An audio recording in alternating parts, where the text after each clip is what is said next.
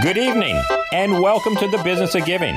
I'm Denver Frederick, and tonight we're going to begin with a school which is dedicated to the art and science of philanthropy. It's the Lilly School of Philanthropy, and we will be joined by their dean, Amir Pasic, who is concerned that fewer Americans are giving to support charitable causes we used to confidently say that Americans give more frequently than they vote. and I'm not sure we can say that anymore, which is also uh, troubling because we think that giving is an important part of our democracy as well. So there's a lot of us who are worried that the level of giving by everyday folks may be going down. And then you will hear from Caitlin Baron, the inaugural Chief Executive Officer of the Luminos Fund. Luminos was created to give children in the developing world a second chance. And one of the aspects of our work that I find the most uh, ultimately exciting and rewarding, which is that that you know we work with children who have literally never been to school, and in ten months they become functionally literate and numerate. They're able to read. They're essentially covering three years of school in one year. And we'll close with the Take Five Lightning Round with Peter Singer, professor of bioethics at Princeton University and the author of The Life You Can Save. But first, the Business of Giving News Digest for Sunday, December 1st. A study from the World Health Organization found that more than 80% of children aged 11 to 17 worldwide did not meet current recommendations of at least one hour of physical activity per day. As Australia experiences record breaking drought and bushfires, koala populations have dwindled along with their habitat, leaving them functionally extinct. Americans are moving at the lowest rate since the government started keeping track in the 1940s, according to Census Bureau data, as deep changes in the economy and the housing market increasingly freeze Americans in place. And finally, 55% of young adults have never heard of Giving Tuesday, and only 16% of those have given annually during the event, according to a new report. And that is the Business of Giving News Digest for this Sunday evening. I'll be back with Amir Pasic of the Lilly School of Philanthropy right after this. Tiana was homeless and looking for a change. At Year Up, she gained valuable skills and a path to success. 85% of Year Up alumni are employed or in school within four months of graduation. Support transformative opportunities for young adults like Tiana. Visit yearup.org.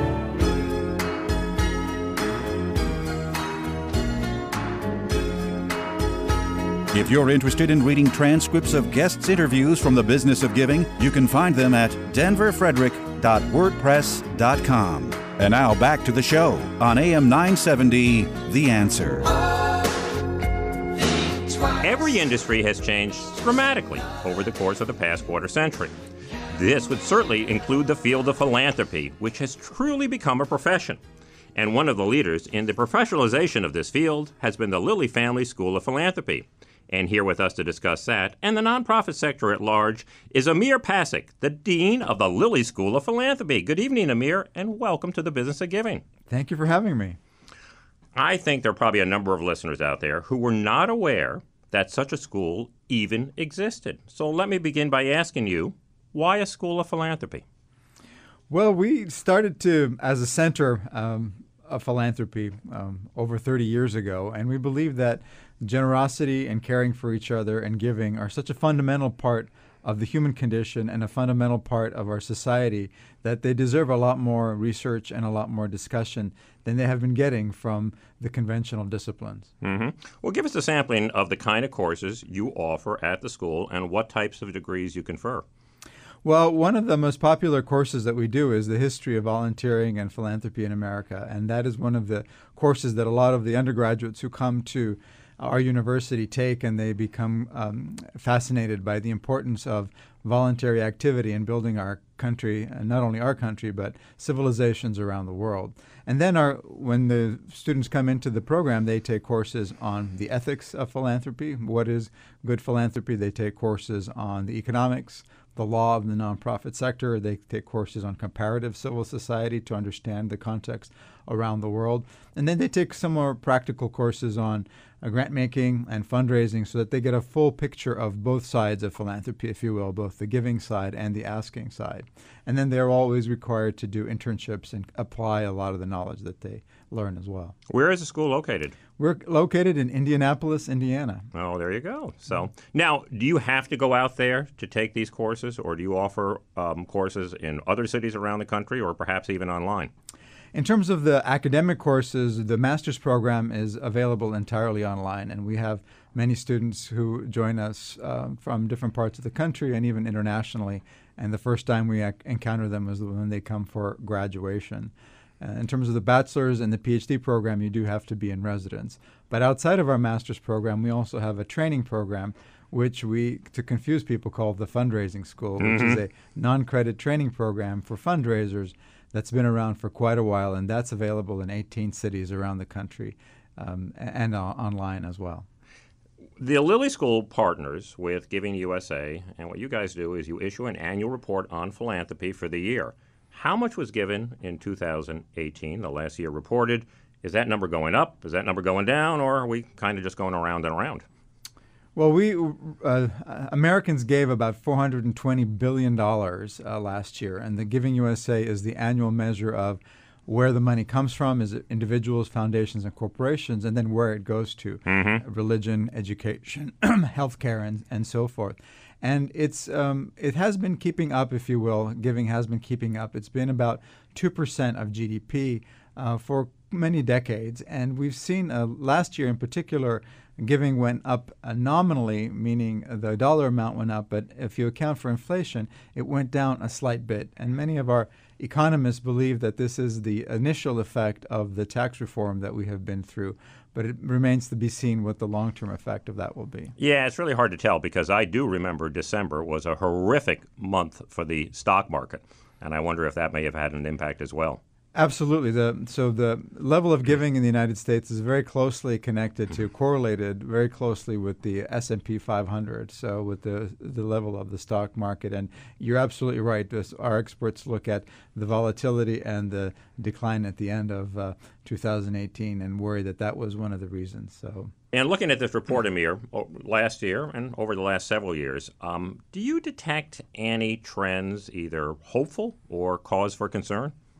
Well, I think the hopeful trend is that uh, giving has maintained its 2% level of the economy, if you will, and overall giving seems to be keeping pace.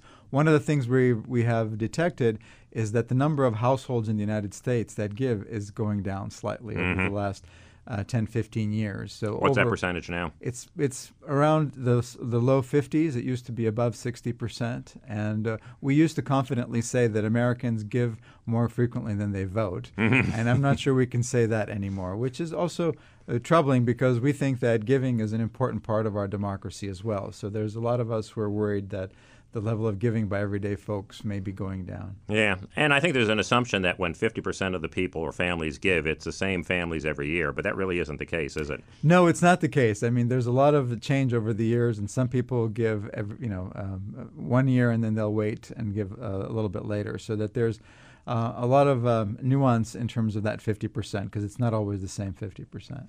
The faculty of the Lilly Family School wrote a very comprehensive piece titled The Eight Myths of U.S. Philanthropy. And I really enjoyed reading that. And I want to talk about a couple of those with you. And we'll start with religion.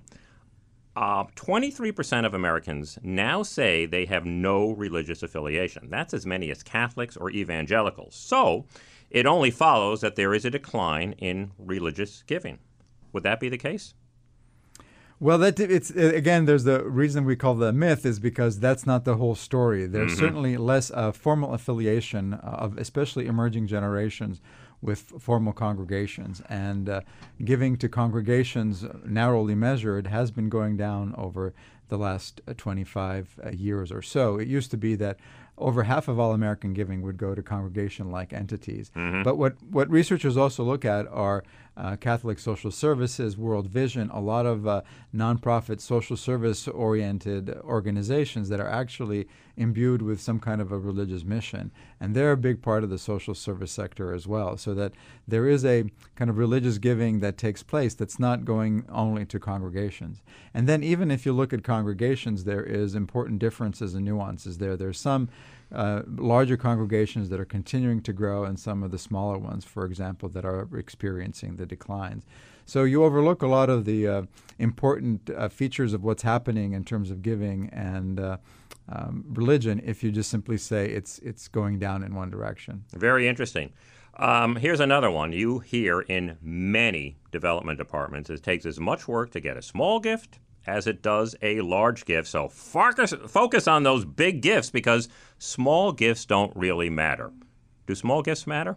I think small gifts um, matter a lot, and you know, if you're t- talking about the, you know, if if organizations existed for one day and you needed that one gift to survive that one day, of course you would go for the very large gift. But you want organizations to last over long periods of time, especially if they have missions that fit longer periods and, and need to be there over long periods of time. And one of the things we know that your large gifts of tomorrow begin as small gifts today. Mm-hmm. So building the base uh, for the future is important. So you have to focus on small gifts. Of course, there's also particular uh, issues where small gifts are crucial. For example, in um, natural disasters and emergencies, uh, when people kind of surge to help people in need, that's usually the result of a lot of very small gifts that uh, help uh, uh strangers who are often in different parts of the country. So small gifts in emergencies matter a, a, heck of a lot. Yeah, and I think the health of a nonprofit organization is really correlated to the number of small gifts they have because when you see a few organizations that are dependent upon one or two big gifts, if they ever go away, those gifts, they're in real trouble. Absolutely, and that's you know it's it's a measure of the relevance of your organization as well, uh, the number of small uh, people, small donors that they have, because it it measures uh, kind of the the the the breadth of your um, champion, uh, the, the, breadth of the champions that have you have that support you. So it, it, it's also a measure of your relevance. If you have one person or one foundation who thinks you're doing great work, that says something different than if you have thousands of people saying, "This is my organization." Right, and donors are more than donors. They're advocates. They talk about it. They host things. They participate in walks. They really help spread the word. Absolutely. Another thing you hear often is that African Americans are a new and emergency demographic in charitable giving. What is the myth surrounding that sentiment? Well, yes, the, the myth is that, uh, as you say, that they're emerging, that African Americans and other underrepresented communities are now just beginning to give. When we see that there have been um, donors, African American donors, from even before um, uh, before the Civil War. Um, and one of our professors, Tyrone Freeman, is writing a book right now that'll come next year on the life of Madame C.J. Walker, mm-hmm. who was the first self made American woman millionaire and happened to be African American and lived around the time of John D. Rockefeller. And she's just one indication of how we have kind of overlooked. Uh, the importance of African American giving over the history of our country, which has been substantial.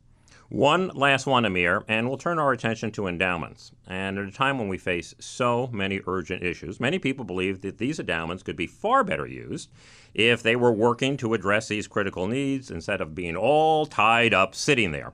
Um, what would your take be on that? Well, certainly in some situations that might be the case, but it used to be a time when, and many organizations still believe that endowments are critical to be able to uh, them to um, uh, sustain their work over long periods of time, and they endowments can cover things like uh, information technology, human resources, and marketing that are not necessarily seen as particularly uh, urgent to current donors, but for the health of an organization, they allow them to do their important work over long, longer periods of time and sustain their impact in a way that kind of simply project based or program based funding uh, does not allow them to do. Let's move on. Um, under the auspices of the Women's Philanthropy Institute, which is at the Lilly School, you recently quantified the number of charities in the U.S. dedicated to women and girls and the amount of charitable giving that they receive. What were those findings? Well, this was a very important study because we have we increasingly see the importance of investing in women and girls, and yet we didn't really have a baseline to understand how many organizations there were and how much money they were giving. So, uh, this was the beginning of a, a new index that will establish a baseline so that we can see how giving to women's and girls issues um, increases over time. And what we found was that the, uh, the, the, the, amount was relatively modest. Less than 2% of giving uh, goes to women's and girls issues Goodness. the way we, we, we, we measured it. But now at least we have a, a baseline so that, that we can, uh, uh, we, we can um, um, uh, measure it going forward. Yeah, that makes a big difference when you're tracking something like that, and uh, it gives people an incentive to, to give more and move that number up. Another index you have is the Global Philanthropy Environment Index, and you look across the world and you take into account the factors in different countries, I think 79 all told, which uh, foster philanthropic uh, uh, contributions and also which ones inhibit them. Tell us about that. Well, this is a, a, an effort to measure the ease of doing philanthropy in all these con- in, in, 80 countries around the world, and we look at things like um, the the tax situation, uh, the um, the government's policies toward philanthropy. We look at the cultural situation. We look at the ease of making gifts inside the country and making gifts across borders. And what we do find is kind of a little bit what you would expect that North America and Northwest Europe uh, lead lead the world in terms of the uh, ease of doing philanthropy in those countries. But the purpose of the index is not simply to create a popularity list mm-hmm. or kind of a list of who's who's the uh, the top and who's at the bottom. It's really to start a deeper dialogue about what what does philanthropy and caring for each other mean in different countries? So we're using really the index as a way to begin a conversation with uh, people who are interested in philanthropy in different countries to better understand, well, what does philanthropy mean in your country? How do you care for each other? What is the role of the government? Also, with the purpose of informing policymakers so that they can make more informed decisions about philanthropy as it increases in interest in many countries, policymakers are not ready to understand what it means for them. Often they feel uh, that uh, philanthropy supports civil society that may potentially threaten the government. Uh-huh. Others are trying to figure out how do we collaborate with this sector to help improve our impact in society. And and then there's other people who have made some wealth are trying to understand you know what it means for them to have kind of these unprecedented levels of wealth and how that can have a social impact that is beneficial for their country. What did you find out about uh, philanthropy in China? Well, I think China we, we've we've we've found uh, you know important restrictions uh, on on the freedom of people to be able to uh, give money uh, freely, and there were some uh, recent um, uh, policy decisions that have made uh, the activities of outside international entities more difficult in China. But at the same time, we see a enthusiasm for the potential for philanthropy to um, engage in social services in China. Mm-hmm. Earlier this year, Amir, you announced a new program to help Muslim American nonprofits expand their fundraising and other capabilities, and also help other nonprofits better understand the practice and tradition of philanthropy in Islam. Tell us more about that initiative, and what are some of the charitable motivations of Muslims?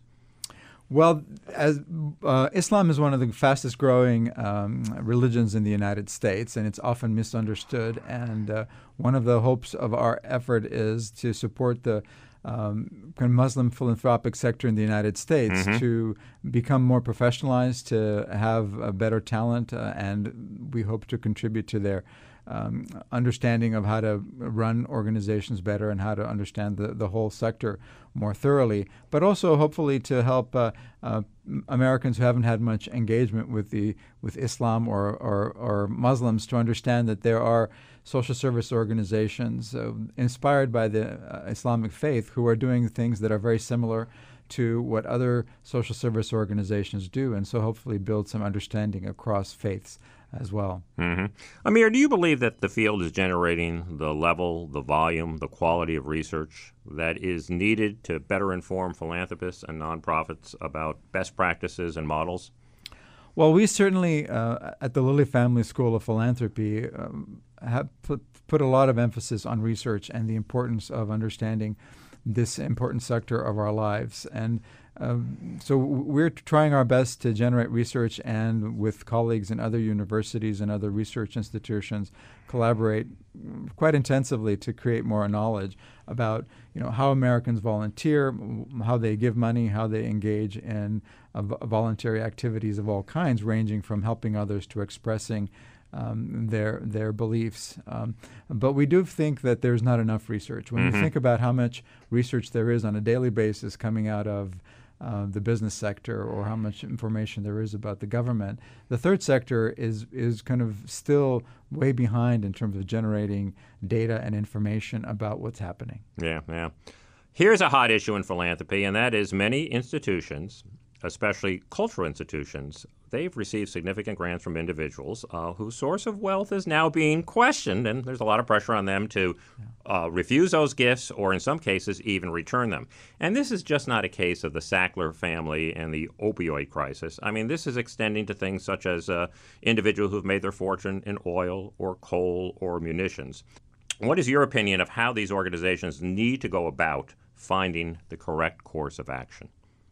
Well, it's a fascinating issue, and we live in a fascinating time where there's an intensive scrutiny uh, of such. Uh, of the origins of wealth and wealth in general because of our growing consciousness of inequality. But in some ways, it's not new. When Andrew Carnegie was building his libraries all across the United States, there were some municipalities that rejected his funding because mm-hmm. they felt that his business practices did not reflect the values that they held at the same time. So in some ways, it's not new and it is a it is a important challenge for the leaders uh, and the community of these organizations. Uh, and I think what leaders are noticing is that they have to engage their broader community more intensively. So the people who work for them, their boards, their broader um, community that is interested in what they do. Let's say that if they're a museum. And they have to show some moral vision and help interpret, you know, is, is money that comes from coal or uh, carbon based industries n- no longer palatable? And is the community willing to make the sacrifice of uh, funds in order to eliminate that kind of funding for what they're doing? And so it it's, it's, it's a fundamental and profound leadership challenge and, and, a, and, a, and an ethical uh, conundrum for, for leaders who I think, have to reach out to their broader community more intensively and help interpret what this means for their particular organization. It is not an enviable situation to be in, but you know, this is this is also a, a moment to step up to the challenge. Yeah, it really is. And uh, I've had a number of, uh, of those leaders on the show who said they have their gift acceptance policy under review right now. Yes, yes. But uh, it's one thing to have it under review, and another thing to decide what you're going to do because it's it's a it's a tough situation, and sometimes it's a fluid situation. It is because things change, societies change, environment changes, and things which were acceptable three years ago may not be acceptable three years from now. Indeed, I think, and this is what was seen that is seen in the UK, for example, because after the big scandal at the London School of Economics, mm-hmm. there was a royal chartered review of uh, gift acceptance policy across universities, and at Oxford University, most recently, that has a very systematic uh, review policy. The faculty were up in arms about a, a donation from a relatively mainstream donor. Mm-hmm. Um, um, uh, Stephen Schwarzman because they felt that the whole private equity model was somehow inimical to their values, which is a quite quite quite a remarkable statement if you think about how mainstream private equity has become to our business life. Yeah, yeah. Let me close with this, Amir. If we were to have this conversation again, let's say in 10 years' time, what do you believe would be one or two things that would be at the very top of our agenda relating to philanthropy and the nonprofit sector? You know, that's a wonderful story, uh, a wonderful question. So let, let, let me um, let me be Pollyannish in some way or e- extremely optimistic. So I think in 10 years, uh, a lot more of our economy will be automated. Mm-hmm. algorithms will solve a lot of everyday problems for us so that the things that we're going to focus on are really those things where uh, we can c- care for each other and, and express our generosity uh, and express who we are in terms of what we want to give to each other and to the world. So, my sense is, my hope is really that there will be a, a profoundly deeper appreciation for philanthropy as something that is uh, valuable and something that we need to nurture and and think about more systematically as increasing parts of you know all the serious things we do today are taken over by um, machines and and robots for us maybe a notch or two up on the Maslow hierarchy of it needs, as you're saying. exactly. So that's that's you know that's that's another way to interpret that as well. So we will be fo- focusing hopefully on our higher faculties, and those are all about generosity and caring for each other. Well, I certainly do like ending on an optimistic note. Well, Amir Pasic, the Dean of the Lilly School of Philanthropy, I want to thank you so much for being here this evening. Share with us some of the information that visitors can find on your website and also maybe how they can sign up for one of these courses that you offer in those 18 cities you spoke about. Well, absolutely. It's very easy to find us. If you just Google Lilly Family School of Philanthropy or go to our website, which is www.iupui.edu, um, which is the, our home institution, uh, you can find all the information there as well. Um, we are in 18 cities around the country in terms of our fundraising training, uh, which uh, is, is quite accessible as well and also available online. But uh, we're not hard to find if you just uh, Google Lilly Family School of Philanthropy. Yeah, and you got some great information on that website, I will add. Great. Well, thank you so much. Thanks, Amir. It was a real pleasure to have you on the show. My pleasure. I'll be back with more of the business of giving right after this. Through Grameen America's groundbreaking microfinance model, tens of thousands of low income women in New York are getting the financial capital they need to build small businesses and climb out of poverty. Join the movement. Visit GrameenAmerica.org to learn more.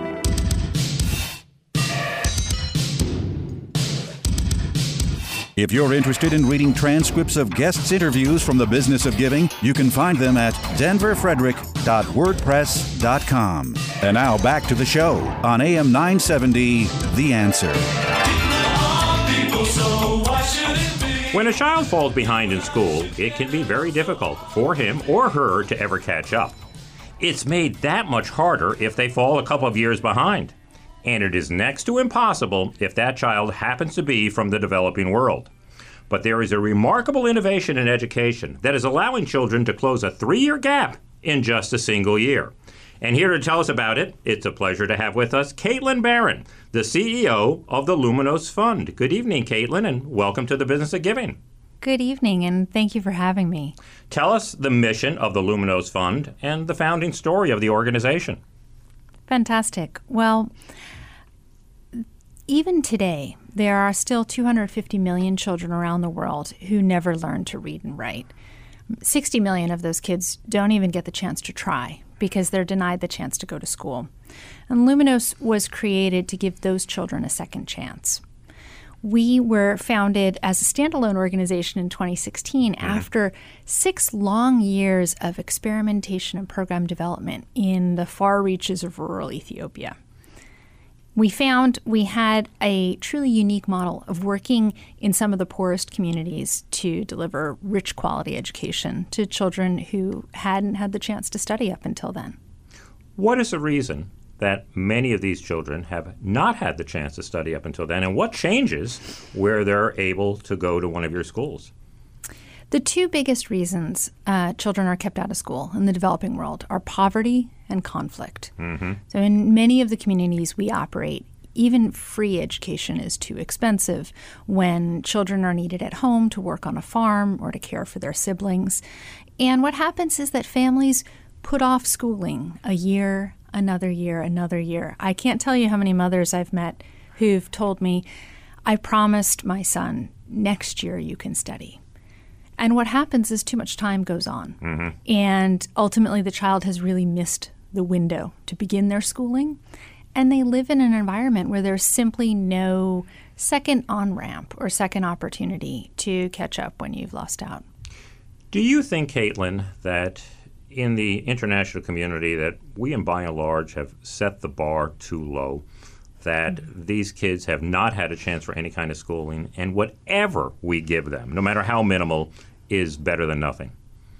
You know, I think that uh, that is such an important point, Denver, and and one of the aspects of our work that I find the most uh, ultimately exciting and rewarding, which is that that you know we work with children who have literally never been to school, and in ten months they become functionally literate and numerate. Uh, they're able to read. Uh, um, they're essentially covering three years of school in one year, and this is incredibly important because, first and foremost, we don't have a lot of time mm-hmm. to get mm-hmm. these kids back on track. Um, but even beyond that, I think one of the things that excites me the most about the work is that we're proving what's possible. We're proving that children, even from some of the poorest families in the world, can learn an extraordinary amount in a really short period of time. We're proving that teachers who are essentially young people with minimal qualifications who are drawn from these same poor communities can actually be empowered to deliver rich five senses education you know, even in a classroom lacking in electricity, lacking in an internet signal. Uh, you know, I think that the thing we take away from the work um, that I think is a lesson for education globally is that we've all thought too small about what's possible. Right. Yeah. Okay. I'm 10 years old. I'm three years behind in school, and I'm going to go to one of your second chance programs. How in the world, in 10 months, are you going to have me catch up to my peers and be able to enter into a government school? So there are a number of things we do differently. Some are uh, some are fairly tactical, and mm-hmm. some are a little bit magical. So, for starters, we work with a much smaller classroom than you would typically find in these types of environments. So we never have more than 25 children in the Oh, class. okay. That's about half the size, isn't That's about half the size or even less Yeah. of a typical classroom. And then, you know, the children and teachers in our program work incredibly hard. So we have them for a full day Monday through Friday. Mm-hmm. In some places, we actually do a half day on Saturday as well. Um, we? Is that longer than the normal school day? we calculate that children in our program spend four times as many hours on reading Wow. as children would in a normal school. And so some of it is, quite frankly, more one on one attention and a longer day. Um, but then there's the magical element. And what we've found, I mean, look, think about how your own children learned to read, right? They, they learned not just through sitting in front of a text, not just through sitting at a desk and engaging in choral recitation, right? They, you know, they engaged with an alphabet all around them. They had the luxury of growing up in a text rich environment. Um, the children we work with don't have those luxuries. So we have to bring that tactile learning environment into the classroom. Mm-hmm. We you know when we first introduce the alphabet to children we actually we have them make an enormous bowl of mud and roll out long tubes of sort of clay-like earth that, that one finds in the in the places we work. We have them form those tubes into each letter in the alphabet and have hmm. that dry in the sun. So their first introduction to the alphabet is very much you know fingers in mud forming these letters themselves we you know we work exclusively with texts that have stories set in their context with characters who have names like the names in, of the children in their village. We, you know, on the numeracy side, we have the children set up small shops in the classroom and engage in the kind of easy sort of back and forth mental math that actually they themselves are, are already doing in the marketplace every day. And so a lot of you know, if I, I, I think if I can identify two things that I think we do really differently. One is that we look and listen really closely for what does the child already know, and how can I build from there.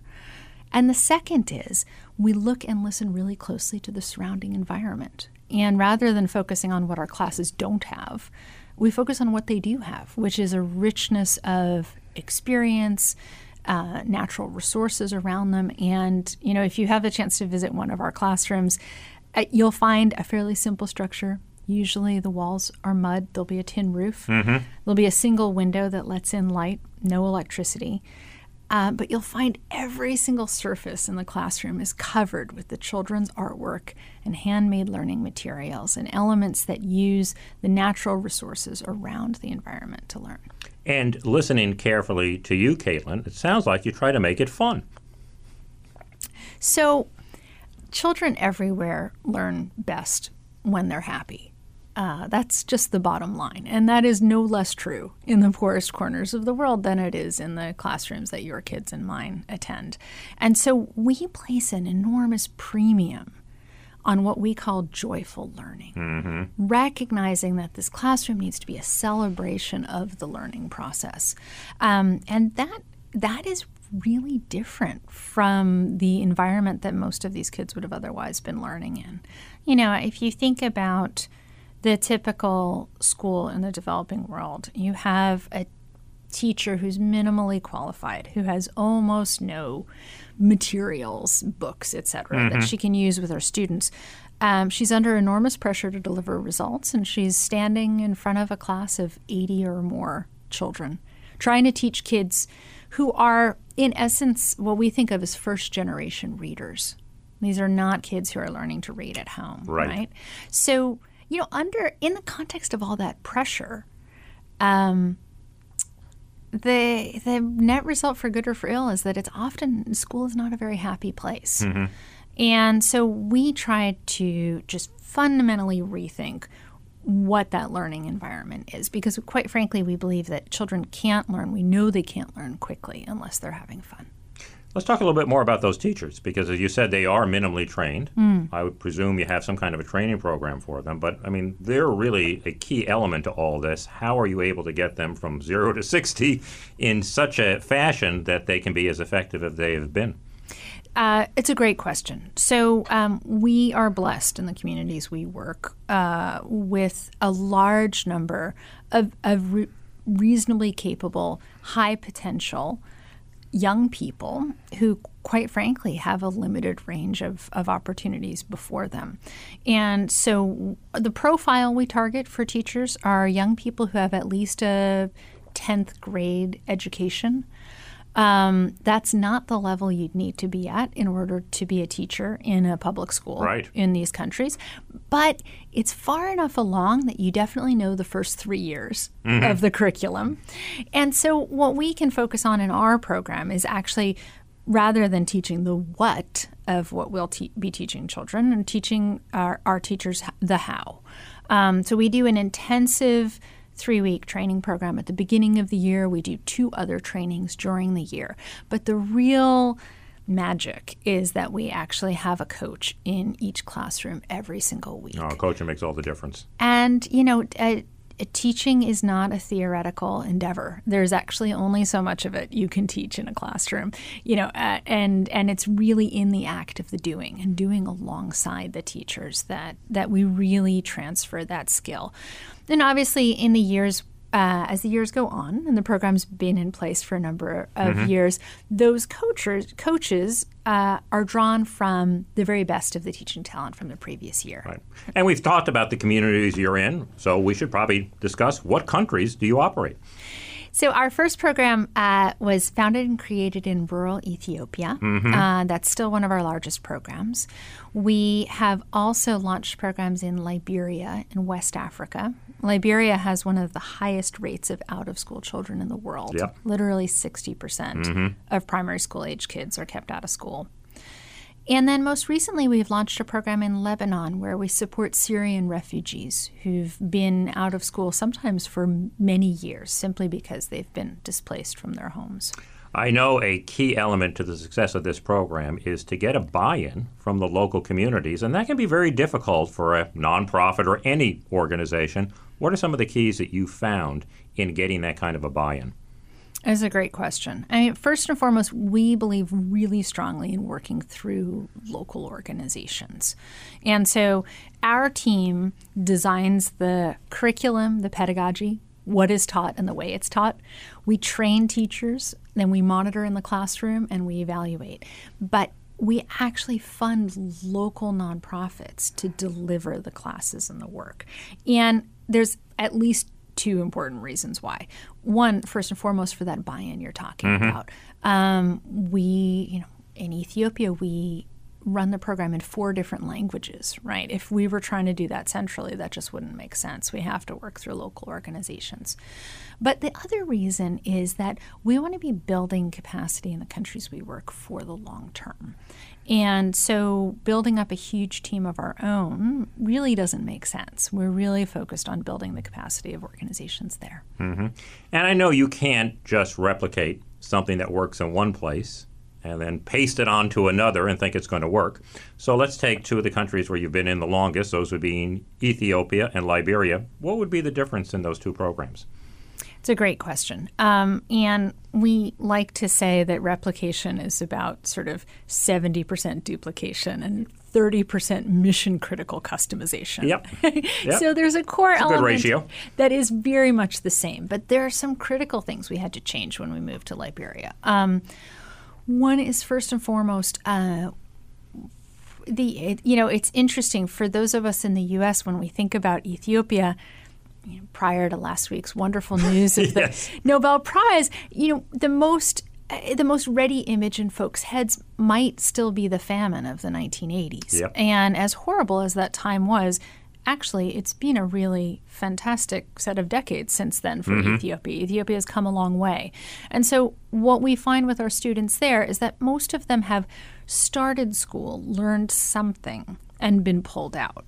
So, what that means for us is that our task is to figure out what those kids know and build forward from there in Liberia, a country that survived a 20 year civil war, where the school system was literally entirely shut down, where it was most recently shut down for an entire year once again during the Ebola, Ebola crisis. crisis, right? Um, we're just dealing with a different entry point, you know. So we found that the kids coming into our program had, you know, literally not been acquainted with the alphabet. Um, and so we needed our entry point just needed to be quite different. And we've taken a much more kind of step by step phonics based approach to to learning in Liberia, which is just it's really the I mean it's just an example of the kind of thing one has to do all the time, right? Good teaching is uh, is not a lecture; it's a relationship.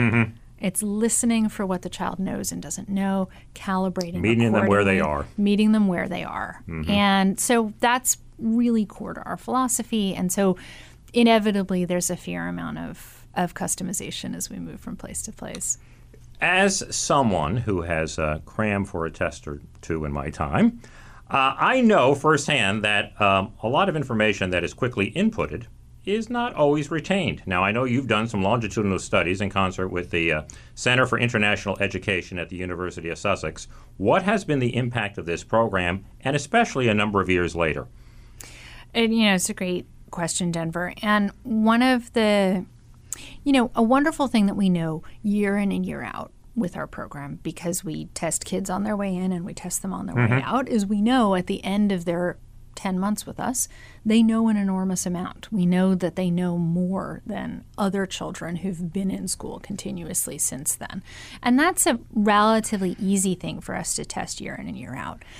What's hard as a delivery organization is to ever really know what happens in the long term.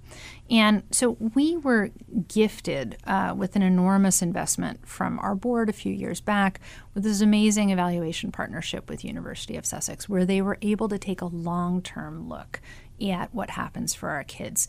They followed graduates of our program six years now Okay, that's a long time. and and what they found really blew us away. Uh, we found that even six years later, children were still had a sustained academic improvement relative to their peers in government school. We found that that students were quite frankly happier and had higher ambitions for what they wanted to do with their lives. Most importantly, we found that graduates of our program were completing primary school at twice the rate of other children. Fantastic. And I, you know, I think we've tried to stop and think about because you know it just makes common sense. Like a one-year program, how long can the effect of that last, right? And you know, we really put it to our evaluators of what do you think is the what do you think is the essence of the success here? And one of the things they've really emphasized to us is the importance of the way in which we work on teaching children to learn how to learn. We teach them to lead their own learning process. Um, and so, what that means is that even when they transition back into really cash strapped local public schools, where quite frankly the learning environment is less than ideal, that they have that, that intrinsic wherewithal to drive forward their own learning. I mean, the other thing I'd say on that is that um, we know that learning to read is a gatekeeping event Yeah. in the education process, right? Really, the child can't actually direct their own learning until they themselves can read. And so that that is a critical game-changing first benchmark. Um, and I think the fact that we can get children there before they head off into the school system is, is one of the key reasons why we've seen the long-term Yeah, success. you teach them how, how to learn. Yeah. You, they learn how to learn, and that that is that is so valuable. Um, I've had the pleasure to meet a couple of your key partners, corporate partners. Tell our listeners about them. So, Luminos is funded by um, a really wonderful group of um, corporate and private philanthropists who, you know, I think have come together around our cause quite simply because I think, you know, I think if you ask any successful person in the world what made them who they are. Mm-hmm. Nobody's going to get through their, their top three without talking about their education and how much that meant to them. And so I, I think one of the real points of resonance that we found between our mission and our supporters um, has been just that that appreciation of, of none of us got where we are without education, so why not make that possible for others? Um, our our first major supporter is a, a New Zealand entrepreneur uh, called Christopher Chandler. Uh, founder of the Legatum Foundation, and he's really the Great foundation. his team are the ones who really got this work started. And since that time, and we've been blessed to see a number of other supporters come on board. Uh, the UBS Bank uh, and their clients are major supporters. Cartier Philanthropies, a major supporter, and a number of, of high net worth individuals who have contributed to us very generously. You run a very lean organization. As you say, you work a lot with local partners. But what are some of the outstanding characteristics of your workplace culture that you think sets it apart from other similar organizations? So when I uh, when I founded Luminos four years ago, I, I'd already been doing this kind of work for a n- number of years, and one of the things I have just come to believe very strongly is that you can't do international work well without an international team. And so, one of my priorities in building the organization was to make sure from day one we had um, global folks in the senior leadership of the headquarters office.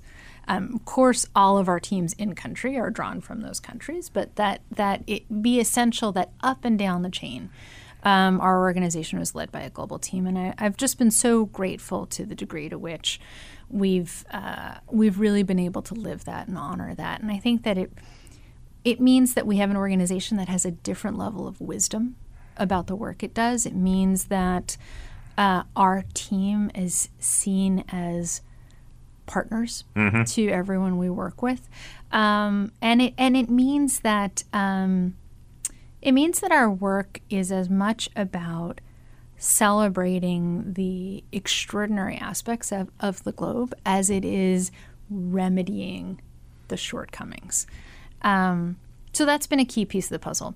I the other the other interesting element is uh, whether we intended to or not. I think pretty much all of us in the senior leadership team spent an, at least a number of years in the private sector before jumping into the social sector, and and I I think you absolutely need depth on both sides.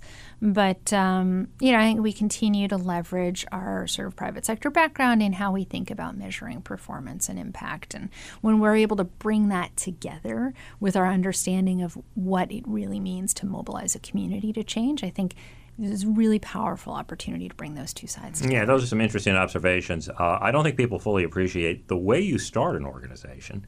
So often is the culture of that organization, that founding story.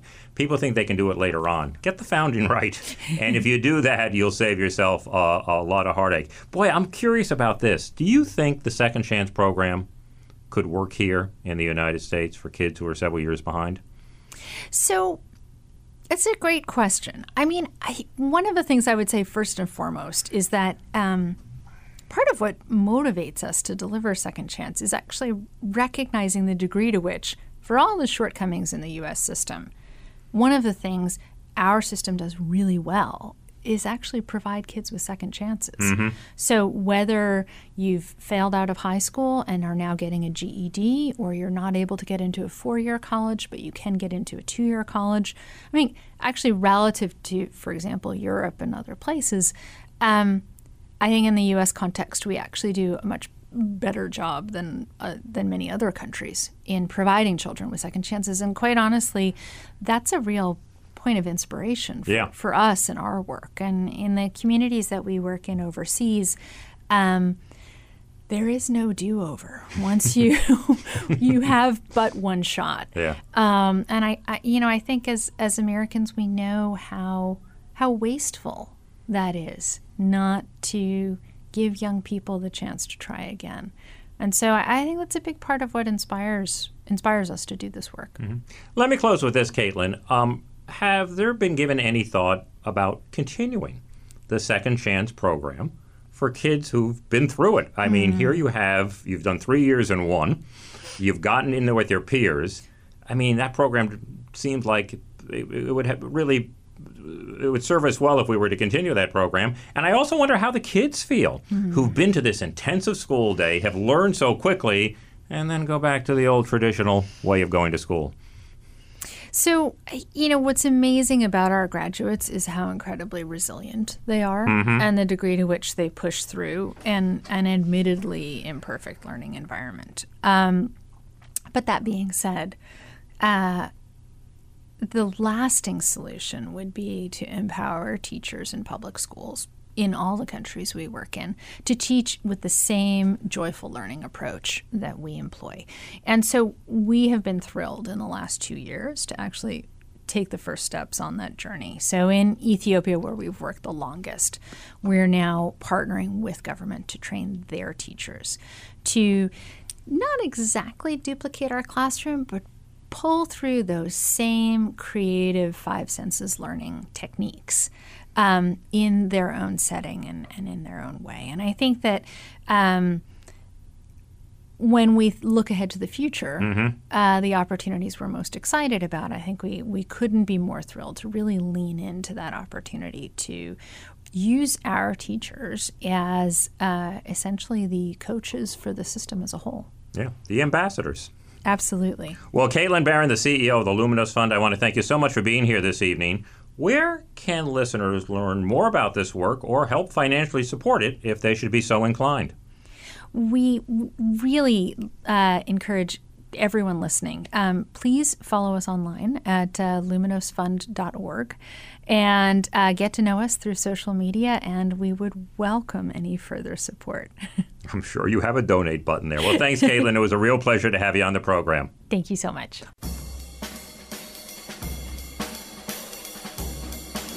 It's time for Take Five, a recurring feature of the business of giving with five or so quick questions posed to the leaders of the world of philanthropy, business, and social enterprise.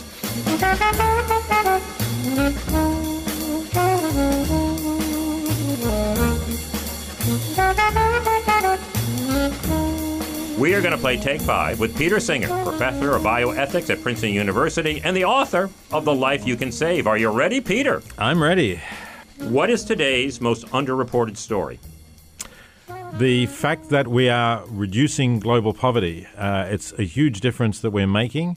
That uh, when I first wrote the first edition of this book, there were 9.7 million children under five dying every year from poverty related causes. Now it's down to 5.3 million. So in 10 years, we've almost halved this. Um, and yet that story hardly ever gets reported. What should we, as a society, be worried about? I think we should be worried about climate change. I think climate change is a huge problem that is affecting the whole world, and all of the good progress we've been making in reducing poverty could be undone by changes in climate, the fact that rain stops falling in places where people need it to grow their food, uh, more floods, more droughts. Uh, I think that we need to be more worried about this. What is something you believe that other people think is insane? I hope that there's nothing that I believe that people think is uh, is really completely insane, but I, I do think that we ought to be giving a substantial amount of our earnings to help other people. And uh, a lot of people, I guess, particularly in the United States, um, where there's a kind of ethic of wealth uh, being fine and good, um, think that it's insane to believe that we should be giving money away. Not to put you on the spot, but name some organization or person that you have a tremendous amount of respect and admiration for. Well, I'm going to name Charlie Bressler, who is the person who has really built the life you can save into an organization. Uh, I wrote a book with that title. Uh, a couple of students helped me put up a website and uh, you know create some presence online for people to get information. But Charlie then called me and said he wanted to do something more worthwhile with his life than he'd been doing. He'd had a successful career in the retail industry, he'd made enough money, um, but that wasn't in accord with his values. So he volunteered to retire from his work and go full time building up this organization for no pay whatsoever. In fact, I tell him he's on negative salary because he donates to the organization. Um, so I really admire uh, that commitment and I greatly admire what he's done to build up the organization. What idea in philanthropy is ready for retirement? I think what's ready for retirement is the idea that you can tell how good an organization is by looking at the ratio of administrative expenses to funds received.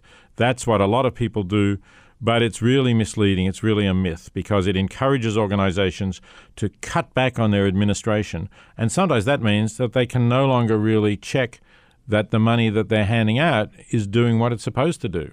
And it can be much better to spend more on administration and really have your money do what you want it to do, really have only effective programs and cut out the others. But that takes staff and that takes cost. And uh, some organizations are reluctant to do that because so many people are choosing to give to the ones that can say, we only give 10% or even less to administration. What have you changed your mind about in the last 10 years and why? Uh, Okay, so that's a bit more of a philosophical question, I guess. Um, I've changed my mind about the objectivity of ethical judgments. Uh, I studied in an era when a lot of people thought that yes, there's some role for reason in ethics, but it's limited, and underlying it all is really emotional judgments that we can't say are right or wrong. Um, over the years, I've become dissatisfied with that, and within the last 10 years, I've become more clear that I do think there is objective truth in ethics. If you were a kitchen utensil, what would you be? Uh, I hope that I would be a fork. It's, it's less destructive than a knife, and it's very useful for picking up the things that you really need to have and uh, putting them where you want them to go. What do you wish people were more open and honest about?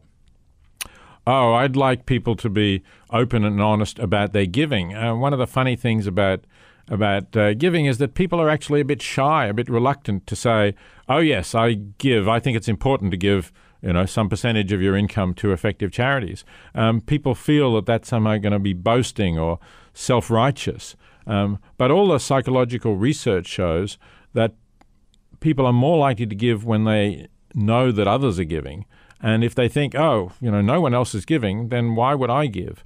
So we need to have people talking about their giving in order to spread the idea that that's a normal part of life and that that's a thing that decent, ethical people do. What's your superpower? uh, I suppose, you know, I'm a philosopher. Um, my superpower ought to be reasoning at a high level and working things out. So uh, I hope that that's what I approximate. And if I really had superpowers, I hope that's what it would be.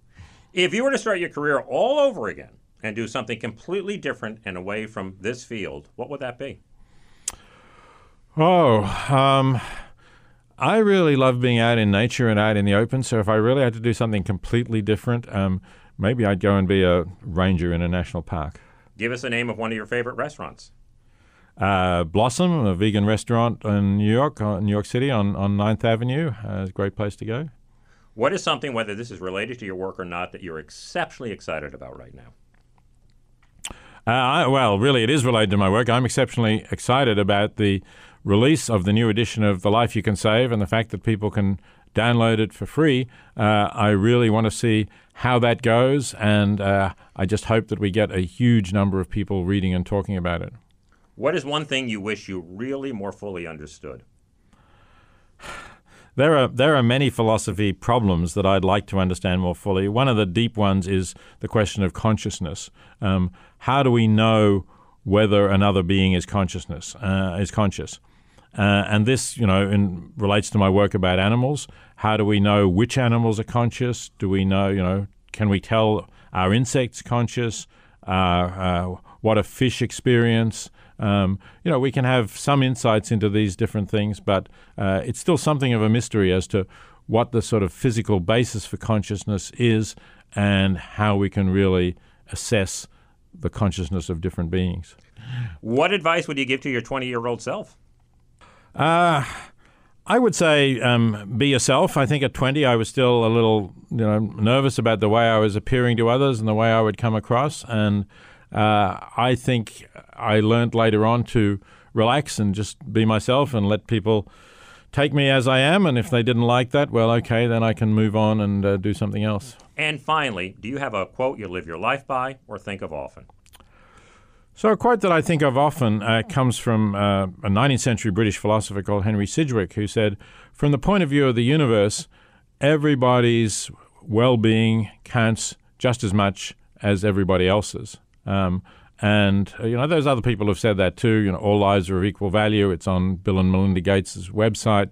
Um, but this idea of looking at things from the point of view of the universe, you know, not that I think the universe itself actually has a point of view, um, but uh, we can take that perspective. We can elevate ourselves to getting away from our own situation, and we can say what really would do the most good from that perspective. And I think it's important that every now and again we do that. Thank you very much, Peter. Thank you, Denver. And that is this week's show. Thanks for listening. Have a great week, and do return next Sunday evening for the business of giving. The preceding program is paid for by the friends and partners of the business of giving.